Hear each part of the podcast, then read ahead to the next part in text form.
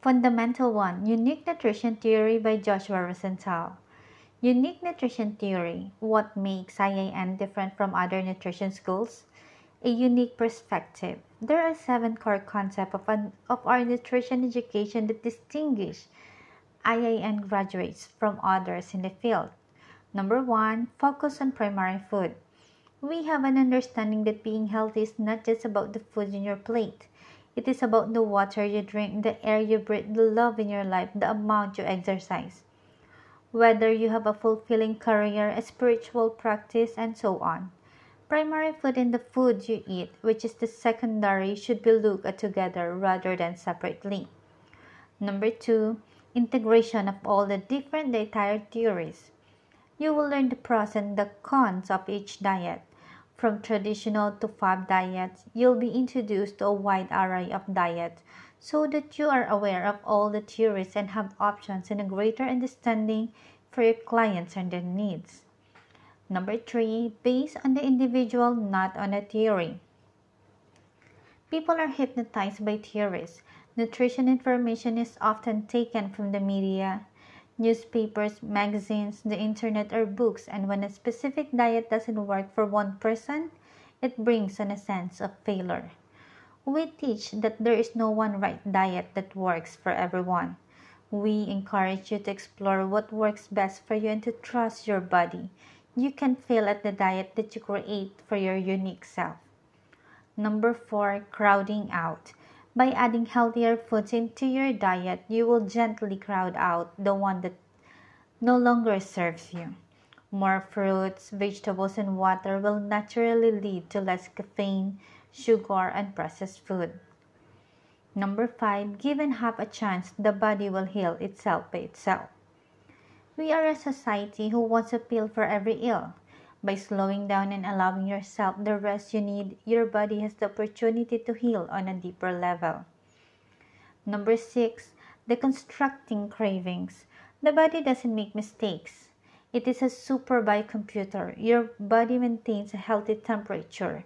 Your heart never misses a beat, and your lungs never forget to breathe. If you're craving something, listen to your body and find healthy ways to satisfy the craving. Number seven, the same diet and lifestyle recommendations will help everyone get well, no matter the disease. Less milk, less meat, sugar, and chemicalized artificial food.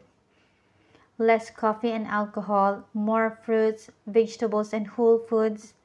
Appropriate protein, enough drinking water, adequate rest. Over the next year, you'll be introduced to many theories and ideas. Return to these core concepts when you need to get back to the basics. Once your brain gets exhausted with all the different teachers and all the different theories, then there's nothing left. And eating becomes, listen, eating becomes a non cerebral process. You return to the gift of being a mammal and then you're like, oh, I can eat anything I want. I'm a mammal. And my own internal systems will self correct, rebalance, find yin and yang. You're not going to go out and do crazy things because you want to have a wonderful life. But the switch, which frequently occurs at this point where you let go of, I got to do everything completely perfectly right, to I get it. I'm a mammal. Mammals have this built in. Hit and miss. Primary food overrides secondary food anyway. I'm gonna get a go go get a few good hugs and eat whatever I want. And if you, as you watch that unfolding for yourself, as you watch that unfolding for your clients, it's a, it's a, what I call it, it's like postmodern. It's something, a whole different realm of eating and living that inspires much more freedom so if you catch yourself being confused, know that that's a good thing.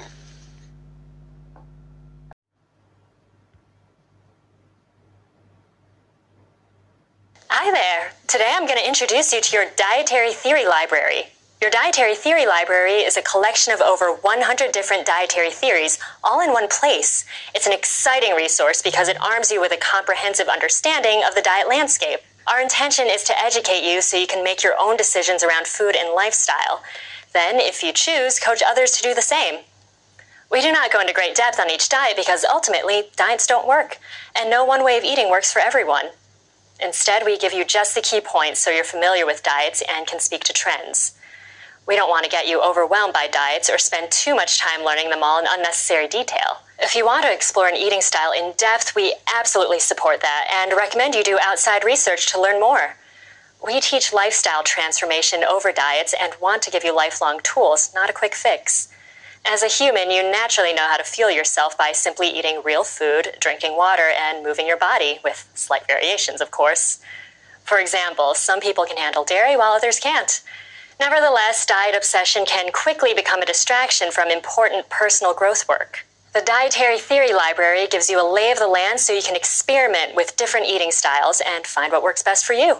If you choose to work with clients and build a business, your clients will ask you about many different diets and want to experiment. And it's very valuable for you to be familiar with as many different diets as possible. With knowledge of over 100 diets, you can guide clients through the pros and cons and lead them to make a decision for themselves based on how different foods make them feel. You can find your dietary theory library in your learning center. Simply log in, click libraries on your main menu, then click dietary theory library. You can refer to this resource anytime throughout the course and explore it at your own pace. You won't be tested on it, so use it for your enrichment and enjoyment, but don't stress over it. As you progress through the health coach training program and possibly start working with clients, you may want to share the dietary theory library, and that's awesome. You can definitely share the information you learn from it, but you cannot share the document verbatim. Instead, assimilate the information, make it your own, and share it with your friends, family, and or clients in your own unique ways. This protects our intellectual property and gives you creative freedom to share your knowledge of dietary theories in a way that's authentic for you and best supports the people you're sharing it with. Remember to never push diet information on anyone, only share if they explicitly ask for it. You can lead by example, but you can never force a transformation. Everyone is learning and growing at their own pace, and as a leader and health coach, it's incredibly important to respect that. Okay, let's recap. Your dietary theory library provides an overview of more than 100 different dietary theories, and our intention with it is to make you aware of the many different diets and inspire you to experiment with your bio individual body to find what works best for you. You'll then be ready to share this information with clients if you choose. You can find your dietary theory library by logging into your learning center, then clicking libraries, and you can explore it at your own pace. You won't be tested on it. And lastly, please remember that although we encourage you to share the information you learn from the Dietary Theory Library, you cannot share any part of it or the entire document verbatim since it's our intellectual property. I hope this introduction to the Dietary Theory Library was helpful, and I can't wait for you to explore it. Enjoy.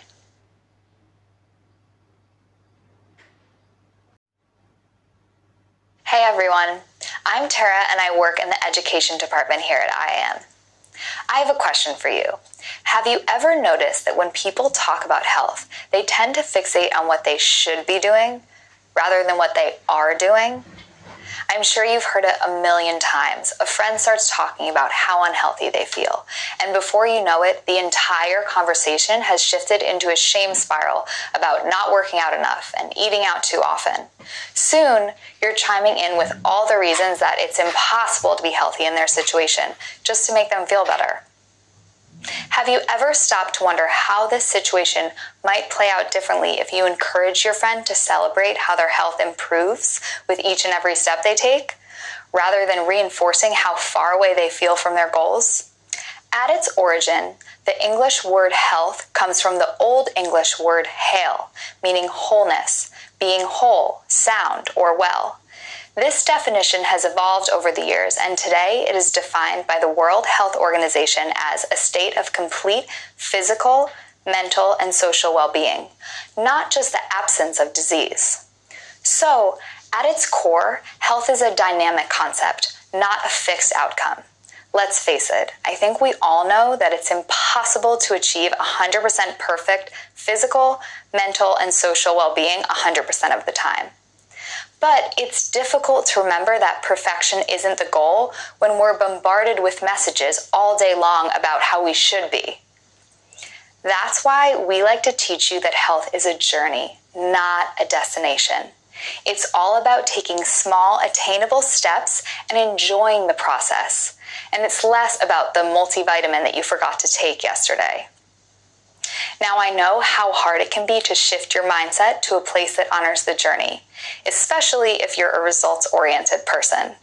But I also know that the biggest breakthroughs come from a series of small steps that add up to big changes in the long term. This year, we recommend that you focus on making small adjustments to improve your level of wellness, rather than getting caught up with making rules for yourself or beating yourself up when things don't go as planned. Remember, no one way of eating will work for everyone, so it may take some experimentation to find the steps that work best for your health and happiness. The key is sticking to a gradual introduction of basic changes and to experience a larger shift without much effort. Plus, you'll figure out what works for you with each small change that you make. Now, we've brainstormed a few steps to help you get started on your health journey this year. Experiment with drinking more water. Practice cooking. Experiment with whole grains. Increase your sweet vegetables. Increase leafy green vegetables. Experiment with protein. Eat fewer processed foods. Make a habit of nurturing your body. Have healthy relationships. Enjoy regular physical activity. Find work you love. Develop a spiritual practice. You can also find these suggestions on the 12 Steps to Better Health tool included in this fundamental. Remember, these are simply suggestions of small steps you can take to improve your health. You don't need to follow the steps in any order. For now, I want you to pick one of the 12 steps and think about how you'll put it into practice this week. For example, if your goal is to drink more water, plan ahead to ensure your success. You might want to make an effort to carry a water bottle everywhere you go. Flavor your water with cucumber slices, drink from a fun straw, or download an app that lets you track your progress. Pause the video now and choose one of the 12 steps to better health to work on this week. Then, write down an action plan to implement it.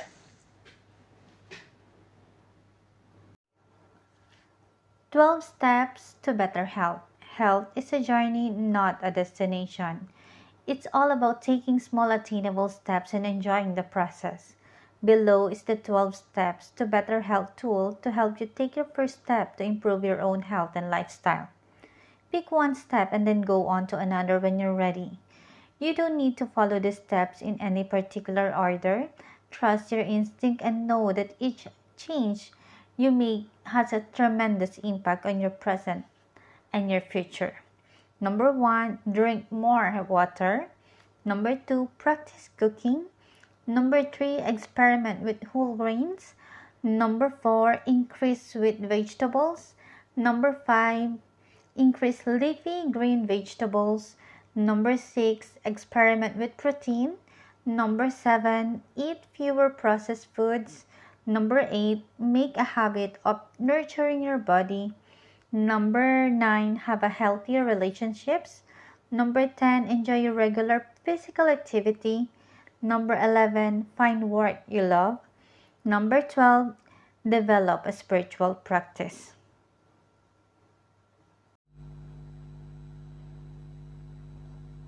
I'm Frank Lipman, and I'm a health coach addict. Um, really, I'm addicted to health to health coaches. Um, they've changed my life. They've made me a much more effective practitioner uh, better teacher, and after all, doctors should be teachers. And uh, I'd like to thank Joshua for actually putting this whole school together because I believe that you guys are in a unique position uh, in this new medicine that's being created as we speak because, as you all know, we can't afford what's going on at the moment. It's not particularly effective for most of the problems we're seeing. And doctors aren't trained in nutrition. So you guys are actually in a unique position to fill this void that we are in at the moment. So, um, I'm going to take you guys on a journey, on my journey, because when you hear my story, it demonstrates how important you guys will be in this new medicine and how deficient Western medicine is in, in a huge area. So I grew up in South Africa uh, during apartheid, uh, and I became a doctor there in the late 70s. And during apartheid, everything was segregated, everything was separate. So whites lived separately to blacks. We, we had to eat in separate areas. Uh, we went to different schools. The hospitals were separate. And I chose to work in black hospitals. Um, and my first exposure to non traditional medicine was actually at Baragwanath Hospital, um, which is the largest hospital in Africa. It's in Johannesburg, in Soweto. And what happened was when we doctors couldn't help the patients, the family used to call in the Sangoma or the traditional healer. And they used to call in the Sangoma, and I noticed that sometimes these Sangomas helped the patients that we couldn't help. But at that stage of my career, I still thought it was primitive. So I didn't really pay that much attention. And after I finished my internship at Baragwanath, I went to work at a mission hospital or in KwaNdebele. Some of you may have heard of KwaNdebele. They paint their houses these beautiful colors. They wear these beautiful beads. My job as a physician was to work at the hospital and to go to these outlying clinics in a, in a jeep with a driver and see patients there as well. So at the hospital, we were seeing really sick people. People who had asthma, we had to put chest tubes in, we had to do cesarean sections, we had to do appendectomies. We had to do the type of medicine I was trained in. It was acute care medicine, crisis care medicine. But at the clinics where we had to go to, it was set up that the nurses would see the patients and the doctor would come and assess if patients were sick enough to be sent to the hospital. And um, it was interesting that at these clinics, um, nearby the clinics, there was a Sangoma. And now I had more time to sort of see what the Sangomas were doing. And I noticed that a lot of the patients that I would not take to the hospitals that, that weren't sick enough, they were also seeing the Sangoma. And this is Anna, who I worked with at one of the clinics. And I noticed that she was helping some of the patients. And um, it was really interesting for me. And I realized when I was there that people believed in her and they believed in their treatment, in the Sangoma's treatment. And maybe that's why they got better. And you know what? It's no different today. We believe in our doctors. Our doctors give us antibiotics for viral infections, and we get better, even though antibiotics don't work against viruses. So I learned how important belief systems are. You know, we call it placebo effect now, but belief systems affect how you respond. Um, and I learned a lot while I was there. It was an unbelievable experience for a white boy being put into a situation that I'd never been exposed to, a completely different culture. Um, it was pretty amazing. And I, I, realized how important the cultural context of our medicine is. And um, there's an African term called Ubuntu, which means what makes us human is the humanity we, we show each other. And I learned about Ubuntu up there. And although I was a white doctor in this black area and I was part of the system, a apartheid system, people took me in like I was family. They didn't have much food, but they would always bring me in and, and feed me. So it was really an amazing experience. And I realized how important the relationship between doctor and patient, Sangoma and patient, was.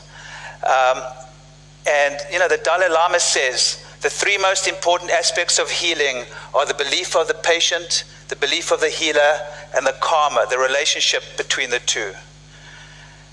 And that's really important. Even to this day, I do a lot of acupuncture. I can often tell, usually tell before I put the needles in, who's going to get better.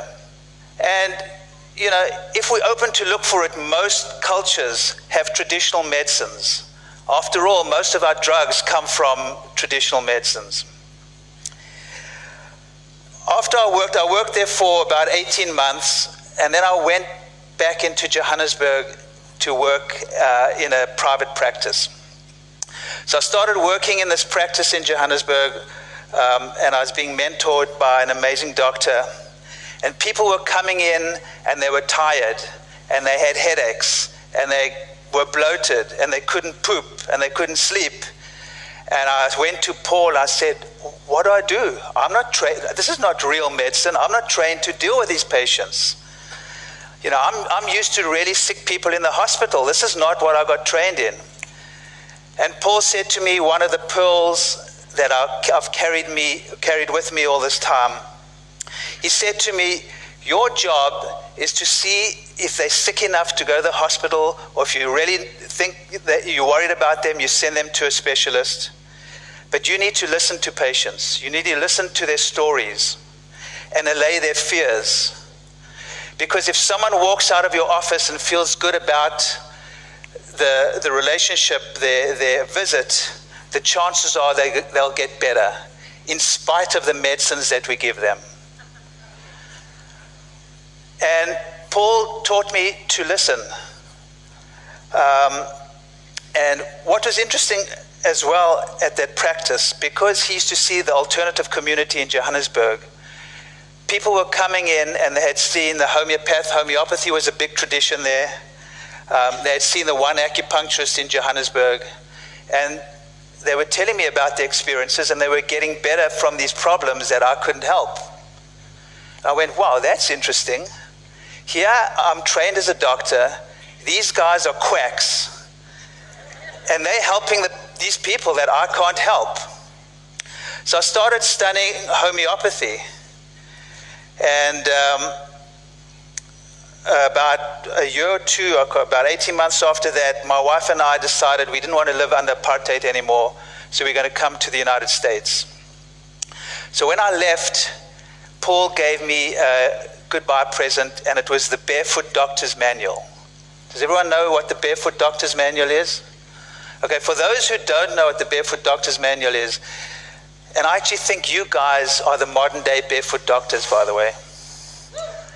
Um, the Barefoot Doctor's Manual was a, a manual developed uh, with, with the Cultural Revolution or the, the revolution in China, where they used to train farmers or peasants to go into the rural areas and do basic medicines to cure basic illnesses. Um, they used to teach them prevention, uh, preventative medicine, because the doctors in the urban areas didn't want to go to these rural areas. And they called them barefoot doctors because these farmers used to walk barefoot through the fields. So he gave me this book, The Barefoot Doctor's Manual. I didn't think much of it. And I landed in New York in 1984, and I had a job in internal medicine in the South Bronx. It was a pretty burnt out, rough area, full of heroin, crack, and coke addicts. And these were the patients we were seeing in the wards. And after a couple of weeks of my residency, I was extremely disillusioned with Western medicine. And I said to my wife, I don't want to be a doctor here. I don't know what I'm going to do. Um, and that's because the medicine in South Africa was very different. In America, the medicine is very procedural. You take the bloods, you do the EKG, you do the chest x ray, you, the patient goes up to the ward, you, you look at all the results, you quickly go study in the books to see what's going on, and you present the case the next morning. There's no relationship that's encouraged with the patients. And that was different in South Africa because we couldn't afford to do all these tests. You had to sit with a patient and hear what was going on. We just couldn't afford to do all these tests on all the patients. So uh, I'd heard about this acupuncture clinic in the South Bronx. Well, it was actually quite well known. It was attached to the hospital. And I thought, well, I'm going to check this acupuncture clinic out. Paul gave me Barefoot Doctor's Manual. I don't want to be a doctor here. I'm going to check out this acupuncture clinic. So I walk a couple of blocks from the hospital um, to the clinic, and I walk into this burnt out building, and I see these addicts sitting quietly with needles in their ears. These are the same patients that I'm dealing with in the wards that are ripping out their IVs, they're shouting, they're screaming, they're really difficult patients to deal with. And here they're sitting quietly with needles in their ears. So I said, I've got to check this out. This is really fascinating. So I went upstairs and um, I spoke to to uh, Mike Smith, who ran the clinic, and I told him my position, and he took a liking to me. He said, You can come and hang out here whenever you want and study acupuncture. So, for the next three years of my life, um, I would live two completely separate lives. At the hospital, I was being trained like a mechanic to see the body like a machine. It was heroic and dramatic. I was taking, you know, we were doing, you know, radical stuff. We were treating acute heart attacks, acute asthmatic attacks. It was really effective for what these patients were coming in for. But after we had finished treating them, there was no way or there was nothing that we could do to actually create health in these people. We had no tools. We had drugs or surgery. At the Chinese medicine clinic, I was being taught to see the body as a gardener, as a garden, and I was the gardener. If the plant wasn't getting enough water, you look to see why the patient wasn't flourishing, why the plant wasn't, wasn't flourishing. Was it getting enough sun? Was it getting enough water? Were the roots being impinged upon? You didn't just paint the leaves green. You see why the leaves were going yellow. It was a completely different way of looking at the body.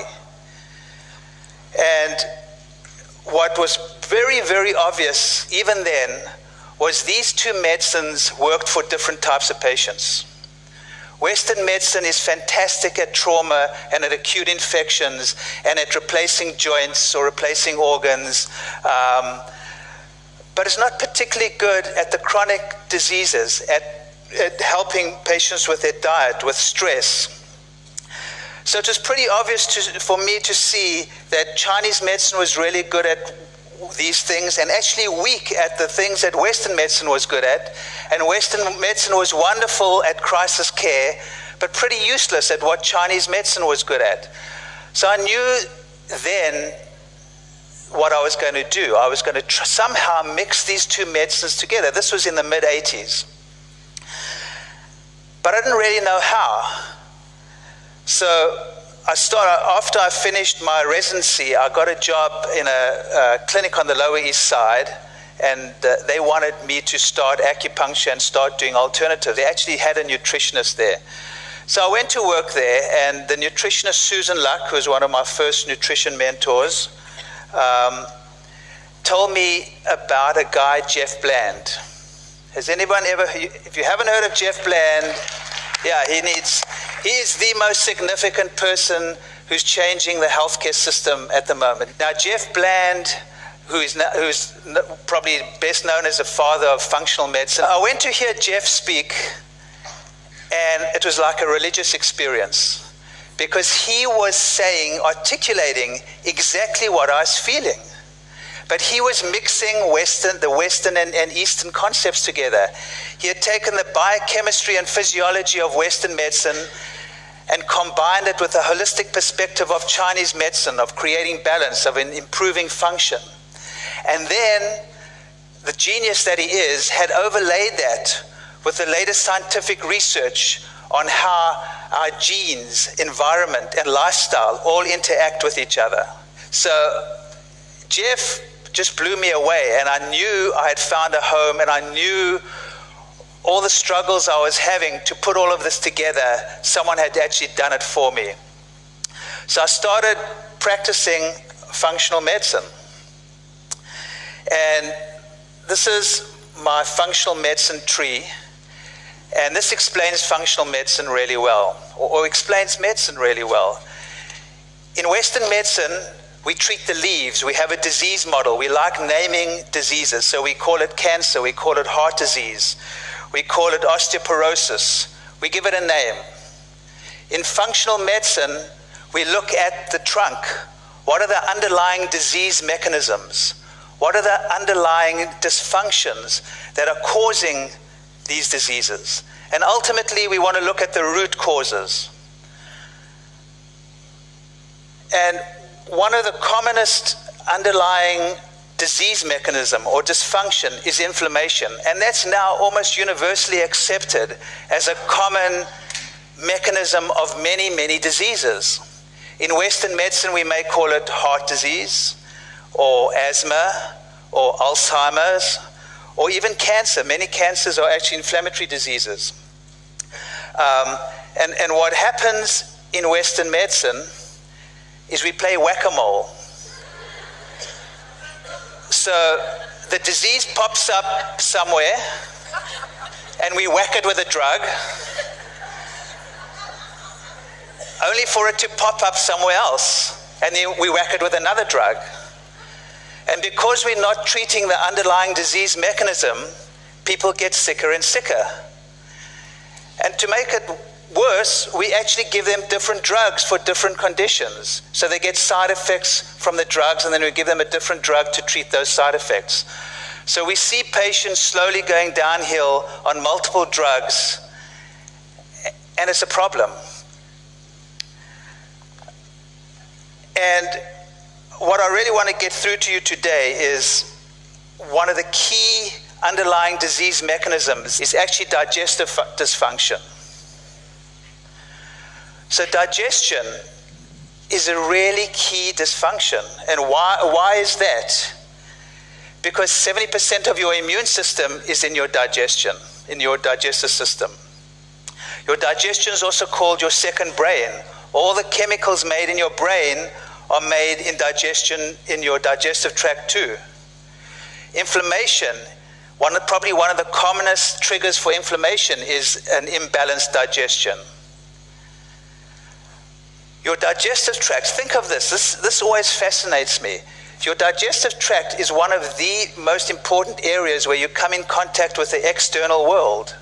You know, you have your skin and you think about that, but your digestive tract is really the skin of your internal system. And it's an extremely thin layer, it's often one cell thick. So when that gets damaged, you are exposed to the external world. And we all know what a screwed up external world we have.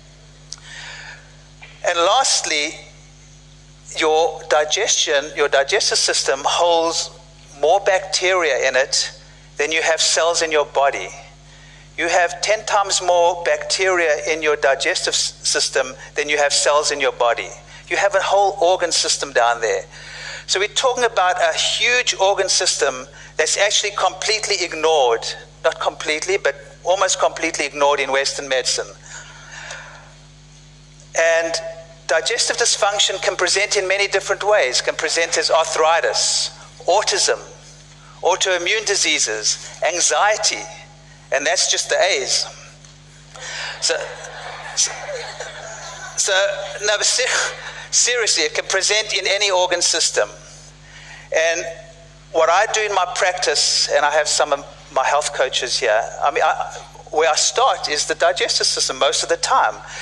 And in Chinese medicine, you get taught digestion is the earth element. It's the center. When digestion is off, everything is off. I had a, an herbal, uh, herbalist teacher many, many years ago, Simon Mills, who was, who's a famous herbalist from England, who always used to teach us when you don't know what's going on, treat digestion. Every tradition does that. If they don't know what's going on, treat the digestion. And that's what I do in my practice. Most people who come in, I usually start with digestion because digestion is usually a problem for most people. And this is one of the key things I learned from Jeff many, many years ago. This is one of the pearls of functional medicine the 4R program. So remove, replace, reinoculate, repair. First thing you do, anyone who comes in and sees you, and this will fit right into what you do, is you remove the foods that could be triggering inflammation or any, any type of problem. So we usually put people on an elimination diet. We take out the common foods that are a problem sugar, gluten, dairy are the big ones, but soy can be a problem. Eggs sometimes, although I love eggs, whole eggs, organic eggs, but eggs can be a problem. We take out all the junk, uh, but you remove the, any food that could be a problem. And most even non functional medicine people will do that. But the second part of the R is to me the key, the key of my success with my patients. It's removing the bad bacteria or the yeast or the parasites in the gut. Most people I see have what we call now a dysbiosis, an imbalance in the good and the bad bacteria. And although we need to re-inoculate the third eye and give good bacteria, you have to kill the bad bacteria. You have to kill the bad guys. Because if there are too many bad guys, the good guys can't actually get to where they need to get to. So you need to kill the bad guys. Um, and a couple of you know, grapefruit seed extract, olive leaf extract, berberine. There are lots of there are lots of formulas that do this, but it's really important to kill the bad guys. The second R is replace. You replace you you use you replace enzymes, digestive enzymes. Everyone knows that and you replace hydrochloric acid, which everyone is scared to do. And most people who have GERD symptoms, who have reflux symptoms, it's actually not from too much acid, it's often from too little acid, especially in older people. So, as a rule of thumb, if someone comes to you and is over 50 and they have symptoms of, of reflux, it's actually because they don't have enough acid, not too much, and they given they get given that crap, the Nexium and all that nonsense, which creates other problems. And often all they need is a bit of hydrochloric acid or giving give them some apple cider vinegar, which will stimulate their digestion. So that's the replace. You need to replace the enzymes, the hydrochloric acid that's missing. Re-inoculate. I mean, I could do a whole talk on re-inoculate. I mean, has everyone heard about the microbiome? It's basically uh, all these bacteria we're talking about and, and how they affect your health. So you need to re-inoculate the good guys as well. And um, you know, there's so many different bacteria. I, am not, you know, it's, it's a, at the moment it's a crapshoot. We don't really know exactly what people need, how they're going to respond, because everyone's different. And what I've just learned recently, because when I take a history, I find out, you know, did you take, did you have antibiotics when you were a kid? But it starts from pregnancy, from delivery. And kids who've had cesarean sections do not get the flora of the vaginal area of their mothers. And those kids already start off um, immune depressed or not having the right flora. So cesarean sections are, we're finding out, are a huge problem breastfeeding, you'll get the right flora. And all these bad things that we've thought were good in Western medicine, we're finding out more and more are actually creating harm that we're suffering with in our adulthood. The poor kid gets a cesarean section because the doctor doesn't want to deliver it at midnight or whatever, and the kid's going to suffer possibly for the rest of his life. It's actually criminal, but that's another story. So, repair, you also have to repair the lining of the gut. Repair, because we t- I talked about that very thin lining that gets dam- damaged. So, you need to use nutrients that repair the lining. And glutamine is the main nutrient that we use to repair the lining. So, treating the gut and using this 4R program is really, really important. And I love this Quote from Wendell Berry People are fed by the food industry, which pays no attention to health, and are treated by a health industry, which pays no attention to food.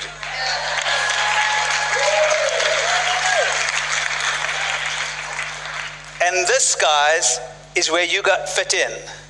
Because you can be this go between between the health industry, the food industry. Health coaches, I think, need to be on the forefront of this wellness revolution. You need to be in doctors' offices, not only functional medicine practitioners' offices. My health coaches are fantastic. As I said, they've changed my life. They actually help my patients adapt these lifestyle changes. And a lot of what we're doing is helping people change their lifestyles. And in the old days, I just used to say, okay, stop eating gluten, stop eating sugar, bye, here's a diet. And that's not as effective if I have as a health coach actually helping them with recipes and the, the how to's. So they've been enormously helpful in my practice, and I think health coaches be, could be incredibly helpful with any doctor's practice. It's really nice speaking to people who actually, uh, who actually believe in the same thing. So, so you are going to have to go into doctors' offices and actually start educating their patients on how to eat properly, how to eat whole foods, not low fat and uh, whatever. As my story shows, there's this huge void in Western medicine. And in Western medicine, we have this hubris that we know everything about health when we're clueless about nutrition and how it affects health. If we want to change the way medicine is practiced here, you need to get out there. We need to change our disease care system into a healthcare system. And as my man Madiba Nelson Mandela says, it always seems impossible until it's done. Hello, my friends. IIN offers you an extraordinary diversity of insights and perspectives. My self appointed mission is to make sure that across that expanse of diverse perspectives, you can nonetheless see the big picture. Or, if you will, the proverbial elephant in the room. It was six men of Indostan, to learning much inclined, who went to see the elephant, though all of them were blind, that each by observation might satisfy his mind. The first approached the elephant and happening to fall, against his broad and sturdy side at once began to bawl, God bless me, but the elephant is very like a wall. The second feeling of the tusk cried, Ho, what have we here? So very round and smooth and sharp, to me tis mighty clear. This wonder of an elephant is very like a spear. The third approached the animal and happening to take the squirming trunk within his hands, thus boldly up and spake, I see, quoth he, the elephant is very like a snake. The fourth reached out an eager hand and felt about the knee. What most this wondrous beast is like is mighty plain, quoth he. Tis clear enough the elephant is very like a tree. The fifth, who chanced to touch the ear, said he, the blindest man can tell what this resembles most. Deny the fact who can. This marvel of an elephant is very like a fan. The sixth no sooner had begun about the beast to grope than seizing on the swinging tail that fell within his scope, I see, quoth he, the elephant is very like a rope. And so these men of Indostan disputed loud and long, each in his own opinion, exceeding stiff and strong, though each was partly in the right, and all were in the wrong. So often theologic wars the disputants, I ween, rail on in utter ignorance of what each other mean, and prate about the elephant not one of them has seen. Folks, I want you to see the elephant in the room, or worded differently, as we think about the importance of the big picture past the disassembled bits. If we are to escape the dark wood of modern epidemiology, we must see the forest through the trees. So it is our mission today to get out of the dark wood. And we could argue that the dark wood of modern epidemiology is a place where chronic diseases kill people and kill them prematurely heart disease, cancer, stroke, diabetes, respiratory disease. But a new perspective was offered in 1993. In 1993, folks, chronic diseases stopped killing people, and the causes of the chronic diseases took over because McGinnis and Foege published a seminal paper in JAMA called Actual Causes of Death in the United States and said chronic diseases are not causes, they are effects. What we want to know is effects of what because that's the stuff we can fix. And they identified a list of 10 factors that account for virtually all of the premature deaths in the United States every year, but for a rounding error. And what matters most to us about this list of factors is that they contain things that each of us can change in our own lives. And those several we can't each change, we can all change. Sometimes the best defense of the human body resides with the body politic. Sometimes what we cannot do alone, we can only do together. But everything on this list is modifiable, either by each of us or by all of us. And as interesting as the full list of 10 is, it need not concern us here this afternoon because it was overwhelmingly dominated by just the first three entries. The leading causes of premature death in the United States each year in 1990 were tobacco, poor diet, and lack of physical activity. 80% of the premature deaths every year in the country were attributable to bad use of feet, forks, and fingers. This was the dark wood in 1990. We probably want fresher data. We have them. Ten years later, Ali Mokdad and others at the CDC reanalyzed this issue. Same conclusion. All that had changed in the span of a decade is that the gap between tobacco as the number one cause of premature death and the combination of bad use of feet and forks as number two, it had narrowed. It had narrowed for one good reason, less smoking, and one bad reason, deteriorating use of our feet, degenerating use of our forks, worsening epidemics of obesity and diabetes to show for it. Even 2000, though, is getting to be an old vintage. We have fresher data. 2009, Earl Ford and colleagues published results of survey research conducted among 23,000 people in and around Potsdam, Germany. They asked 23,000 people about four factors in their lives. They asked them, Do you smoke, yes or no? Do you eat well, yes or no? When Dr. Ford and colleagues asked 23,000 people, Do you eat well, yes or no? All they really used to distinguish yes from no was habitual intake of vegetables, fruits, and whole grains. And if you take away nothing else from my talk this afternoon, take this with you. It was enough. It was enough. Despite all the discord and din, the fractious bickering in our society about my diet can beat your diet, a new diet every day, worry about this, no, forget about that, worry about the new thing, habitual intake of vegetables, fruits, and whole grains was enough. Enough for what? tell you in a sec. They asked, Do you smoke, yes or no? Do you eat well, yes or no? Are you physically active, yes or no? And is your weight well controlled, yes or no? They went on to compare the two ends of the spectrum. They compared, I don't smoke, I eat well, I'm active, my weight is fine. Do I smoke, eat badly, don't exercise, my weight's not so great? These people, over the span of their lifetime, this is a retrospective cohort study, had an 80% lesser rate of all major chronic disease than these people.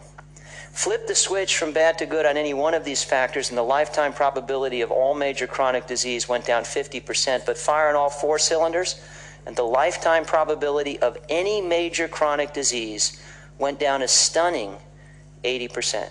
80% less heart disease, cancer, stroke, diabetes, dementia, the slings and arrows of outrageous fortune. Imagine if a pill could do that. Imagine if a drug company had a patent for a pill that could do that. Imagine if the pill were available in bountiful supply, stunningly free of side effects, shockingly inexpensive, safe enough for children and octogenarians alike. There is no such pill. Lifestyle is exactly that medicine. We've known about it since 1993 at least. If you happen not to like Potsdam for any particular reason or prefer your data even fresher, exactly these findings reaffirmed by Kavavic et al. in a cohort study in the UK a few years ago, more recently, still here in the US by McCullough et al. And the drumbeat of this just keeps on keeping on. Fresher data, just from last year, this same cluster of lifestyle factors prevented four out of five heart attacks in high risk men. There's that 80% reduction again. Similar benefit seen with colorectal cancer. Let's not leave women out of the mix. Same lifestyle factors, same 80% reduction in the rate of MI, this time in high risk women. It's a repetitive drumbeat, my friends, in the peer reviewed literature spanning literal decades about the incredible power of this short and stunningly simple list of lifestyle factors. Habitual intake of vegetables, fruits, and whole grains was enough to differentiate between those who had 80% less and those who had 80% more lifetime burden of chronic disease. And the beat of this drum reverberates to within the double helix of DNA itself. This study by my friend Dean Ornish and colleagues enrolled 30 men with early stage prostate cancer.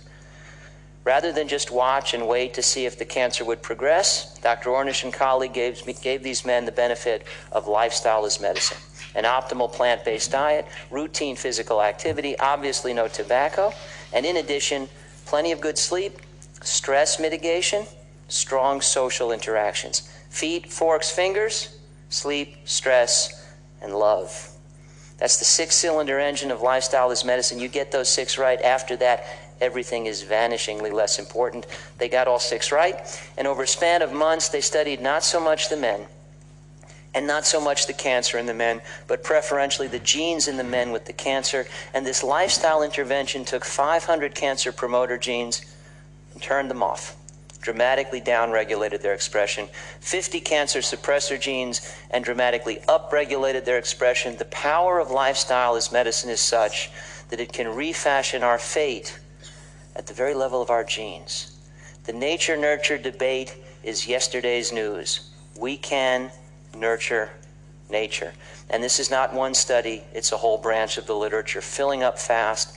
So I think the case can be made and indeed dare hope the case has been made, that the master levers of medical destiny are not the tools of the medical trade, and nothing at the cutting edge of biomedical advance, not PET or SPECT or functional MRI, not robotic surgery. The master levers of medical destiny were in our hands all along. They're what we do each day with our feet, our forks, and our fingers. And I trust you know what Archimedes said about a lever. Give me one long enough and I can move the whole world. Make no mistake. These levers are long enough and should long since have served to move the whole world of modern epidemiology and public health to a better place. But alas, we like to say knowledge is power. Would that it were so. The gap between what we know and what we do with what we know belies that wishful thinking. So, my friends, it's important that we're here together today. It's important that you use words like inspired and energetic and courageous because the arduous miles of translation lie ahead of us all. Translating what we know, indeed what we have long known, into what we at last routinely do. And we must go those miles. We must be inspired and righteous and true and courageous and indefatigable. We must, because the cost of the status quo is too much to bear. There are many ways to characterize it. One good one is the trends in obesity. I trust you've seen these maps from the CDC. And those of you who have know that color change is bad. It means more obesity. This was 1985. This is 1995. This is 2010. This is 2013. My friends, it falls to you to get a handle on this problem before or after Crayola runs out of colors for the CDC to keep making more maps. And the reason, by the way, for all of us to care about obesity is not because it matters to us what we see in the mirror. I bet it does. I think that's fine. But as a public health physician, I care about epidemic obesity because it is a canary in the coal mine of chronic disease. Where there is more obesity, there is more cancer.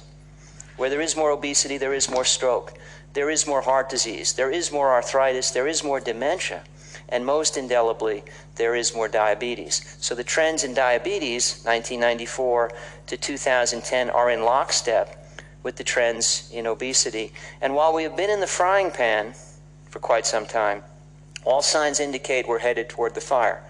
Just a few years back, CDC projected that by or about the middle of this century, should current trends persist, should we not fix what ails us, one in three Americans will be diabetic.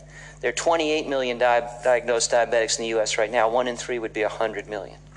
Imagine living under those conditions. And a couple years after the projection was made, data were gathered to indicate, yep, we're spot on. We are on course to hit that target. We have evidence that the mortality toll of obesity is higher than previously recognized. Why? because old people are the ones who tend to die.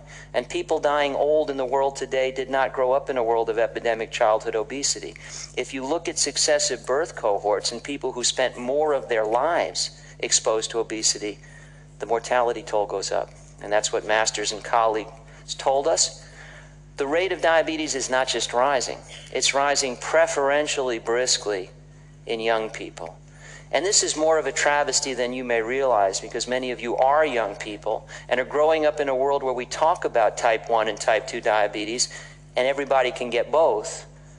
And you don't know that a generation ago we talked about juvenile onset diabetes and adult onset diabetes, and that was a condition children did not get.